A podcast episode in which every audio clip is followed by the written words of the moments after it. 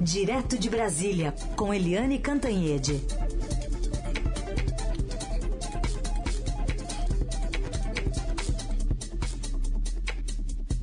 Oi, Eliane, bom dia.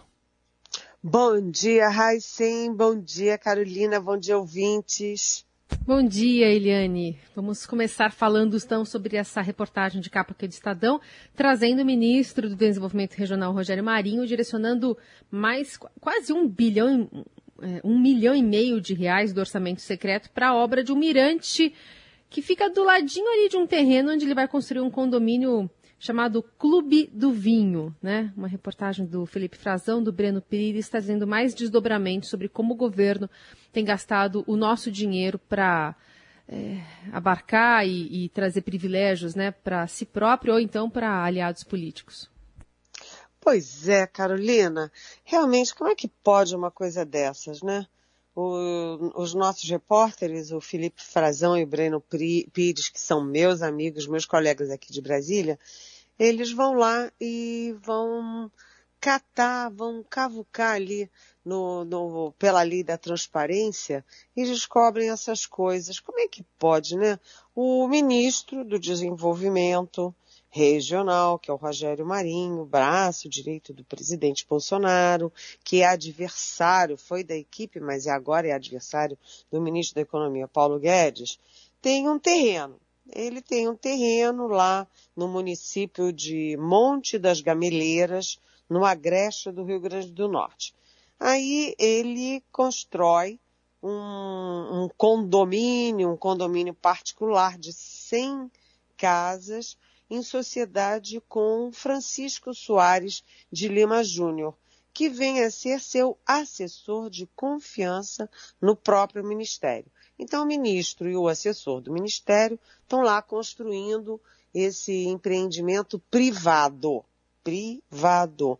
E aí não é que aparece essa verba de 1 milhão e 400 mil reais pagos por é, Carolina, eu e o povo brasileiro para a construção de um mirante turístico que tem, fica ali a 300 metros do condomínio privado do ministro.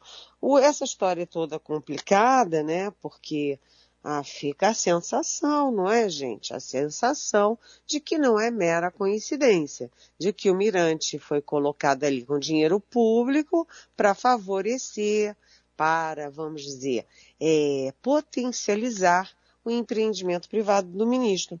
Mas a história ainda é mais complicada porque o ministro foi a uma audiência na Comissão de Trabalho, Administração e Serviços Públicos da Câmara, no dia 8 de junho, e aí o deputado Rogério Correia, do PT de Minas Gerais, perguntou para Marinho se ele tinha indicado recursos para a construção do tal do mirante, ali pertinho do terreno dele.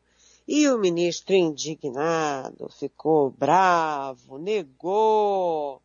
O senhor está falando uma mentira, o senhor está mentindo em cima de uma ilação, eu peço respeito ao senhor e tal, e disse que não foi ele que pediu nada. E aí, segundo o ministro, publicamente, numa comissão da Câmara dos Deputados, diz que não tinha nada a ver com aquilo, que quem tinha pedido tinha sido o deputado Beto Rosado, do Progressistas do Rio Grande do Norte, que está muito preocupado com o mirante lá no agreste do Rio Grande do Norte.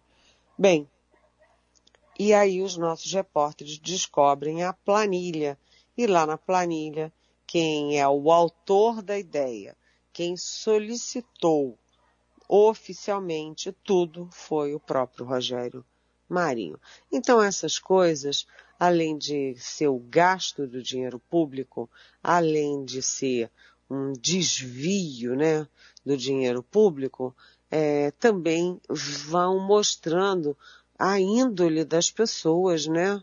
Mente lá na comissão, aí fica bravo na comissão, aí a planilha confirma que o pedido foi dele, um mirante por um milhão e quatrocentos, o Brasil precisando tanto de verbas, não é? para concluir a vacinação, para ajudar as pessoas que estão na Rua da Amargura, o governo criando ali aumento de IOF, que é um imposto que pega todo mundo, pessoa física, pessoa jurídica e tudo, para fazer o aumentar o Bolsa Família, que agora tem outro nome, né? Tem o carimbo do presidente Bolsonaro, e o ministro usando verba para fazer mirante a 300 metros da propriedade dele, para valorizar a propriedade privada dele. Bonito não é, né, gente? Vamos combinar. É. Tá bom, vamos continuar acompanhando essa história aí. Mistura de clube do vinho com. Ficou um clube do vinho rosado aí, né? Do deputado aí. O Eliane, presidente Bolsonaro já está lá em Nova York para a Assembleia da ONU, discurso amanhã. Pouco a Beatriz Bula entrou conosco lá para contar aí como é que está o, o, dia do presidente. Tem encontro com Boris Johnson hoje, primeiro-ministro do Reino Unido. Mas já comeu pizza na rua, teve que ser na rua mesmo. É, é uma coisa assim incrível, né? O presidente da República Federativa do Brasil está em Nova York mas ele está com dificuldades em Nova York. Primeiro porque ele chegou no hotel e a gente vê aí as fotos e foi recebido por faixas de brasileiros escrito fora Bolsonaro. Então ele entra e sai do hotel pelas, pela porta dos fundos para não ser fotografado com fora Bolsonaro, que é uma pequena manifestação, né, um punhado de brasileiros, mas é sempre desagradável você ter manifestação e fotos desse tipo. E aí o presidente brasileiro também, ele passa por um outro vexame, que é o seguinte, ele não pode ir a restaurante nenhum, não pode ir a lugar fechado nenhum, porque ele não tem o documento, né, o atestado de vacinação contra a Covid. E Nova York, que é uma cidade né, a maior cidade, né, a cidade mais cosmopolita do mundo, exige isso para as pessoas, que as pessoas tenham vacinação, tenham atestado de vacinação. Por quê? Porque elas estão se preservando, estão preservando os outros, estão livrando a cidade de contaminação do vírus, essas coisas civilizadas, não é, gente? E aí o presidente não pode entrar em lugar nenhum e foi comer pizza na rua. Ele, o presidente da Caixa, o é, Pedro Guimarães, o ministro-chefe é, da Secretaria-Geral da Presidência, o general Luiz Eduardo Ramos, o assessor especial das, estratégico que é o almirante da Ativa, é, Flávio Rocha, e aí por aí vai o ministro das Relações Exteriores, o ministro do Turismo, e vai um a um a um, e aí todo mundo comendo pizza na rua com o presidente do Brasil.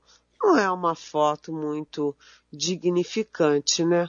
Vamos combinar. Pode ser o que o presidente até ache é, populista que é, que muita gente vai achar simpático ele comendo uma pizzazinha barata na rua mas isso tem muito significado sobre a postura, né, a estatura de um presidente. Agora, ele está em Nova York porque a Assembleia Geral da ONU, que ocorre todos os anos, ela é aberta pelo presidente da República do Brasil, seja ele X, Y ou Z. Neste caso é o presidente Bolsonaro.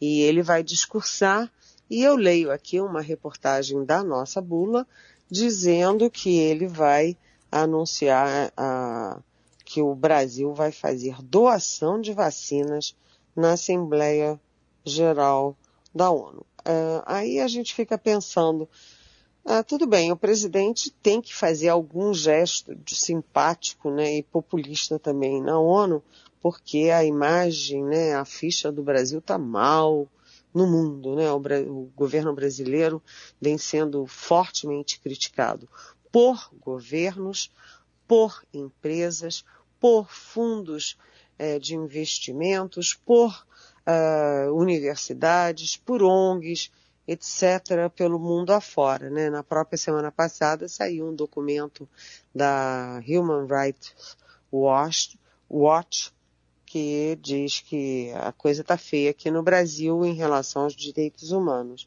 Então, o presidente tem que dar sinais de que é bonzinho, de que o Brasil é bonzinho.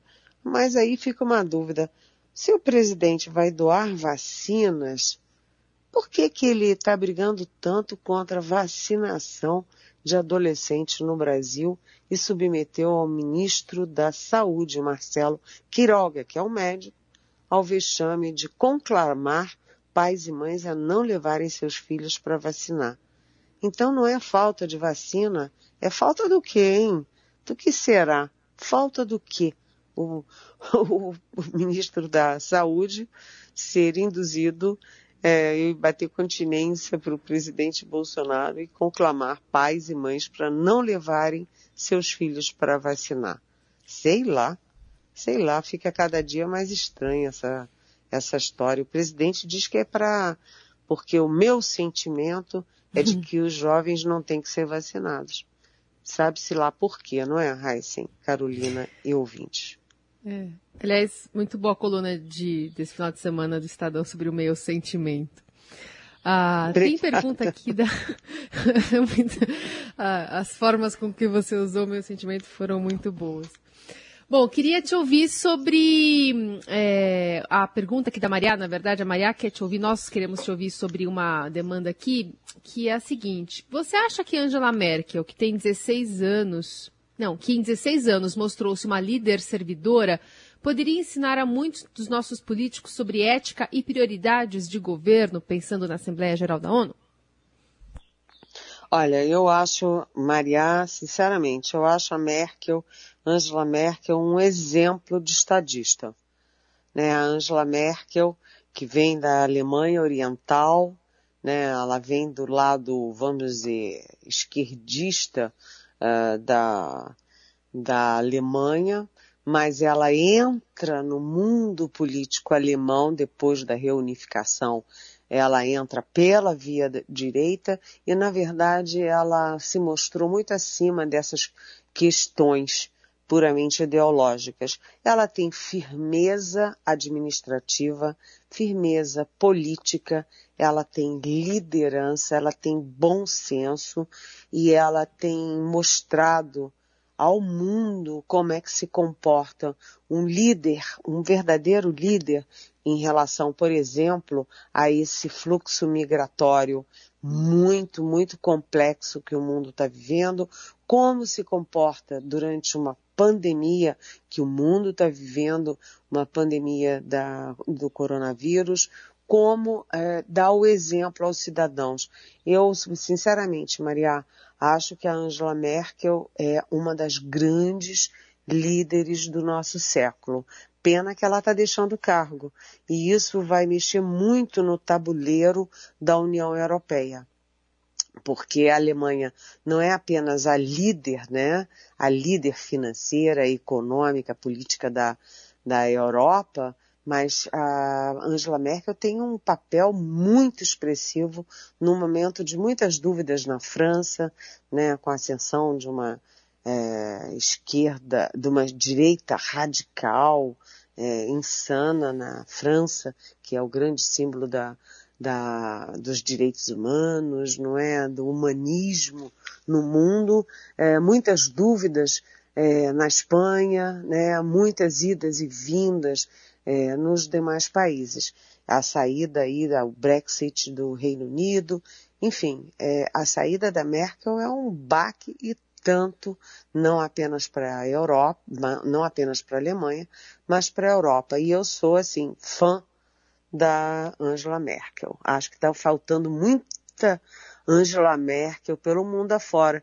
E acho que ela caberia muito bem aqui num certo país, o principal país da América do Sul, Maria. Participação de Eliane Cantanhede analisando os principais assuntos da política numa semana que vai ser importante na CP da Covid. Hoje já tem reunião com a OAB para tratar lá de tipificações criminais do presidente na pandemia. E tem depoimentos também importantes na semana, hein, Eliane? Pois é, a CPI está muito nessa fase já da tipificação de crimes do presidente Bolsonaro e do ao redor todo, né, do presidente, inclusive o ex-ministro da Saúde, general da ativa Eduardo Pazuello, o ex-secretário-geral do Ministério da Saúde, o tenente-coronel da reserva é, Elcio Franco, enfim, é, tem muita coisa que vem pela frente. Hoje tem reunião com a, com a OAB, mas eles também, além de ouvir a OAB, principalmente o presidente da OAB, né, é, o Felipe Santa Cruz, a CPI também vai ouvir o grupo Prerrogativas, que é um grupo de advogados que tem entre seus integrantes, por exemplo, o Cacai, que é um advogado muito, muito conhecido e que foi, assim, um dos líderes dos advogados durante ali a Lava Jato, né, da, da vamos dizer, da enterrada, da morta Lava Jato. Mas uh, eu acho que o foco dessa semana está muito na Prevent Sênior, porque a Prevent Sênior, é, primeiro lembrando né, que o diretor da, dessa operadora de saúde, que é o Pedro Benedito Batista Júnior, ele não compareceu ao depoimento marcado na semana passada.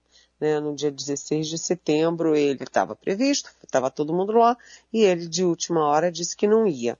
E aí a CPI começou a vazar documentos mostrando, olha, eu vou dizer para vocês, eu acho que uma das coisas mais graves que veio a público da CPI, a gente tem um monte de coisa grave que veio à luz via CPI, né? É, a Davat vendendo é, 400 milhões de doses da, Astra, da vacina AstraZeneca, a Precisa vendendo com maior preço de mercado as vacinas da, da, da uh, Covaxin, que nem eram aprovadas pela Anvisa nem pela agência reguladora da Índia. É tudo assim muito escandaloso mas eu acho que uma das coisas mais graves é da Prevent Senior. Por quê?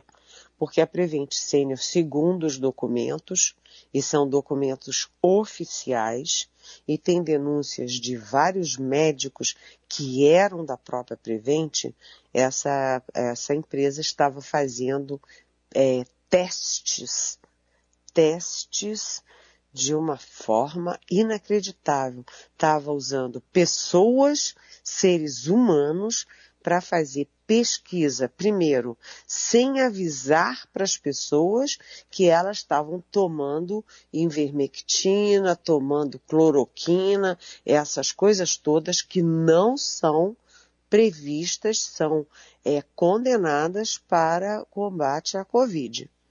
Então você aplica uma pesquisa em pessoas sem avisar para as pessoas que elas estão sendo cobaias.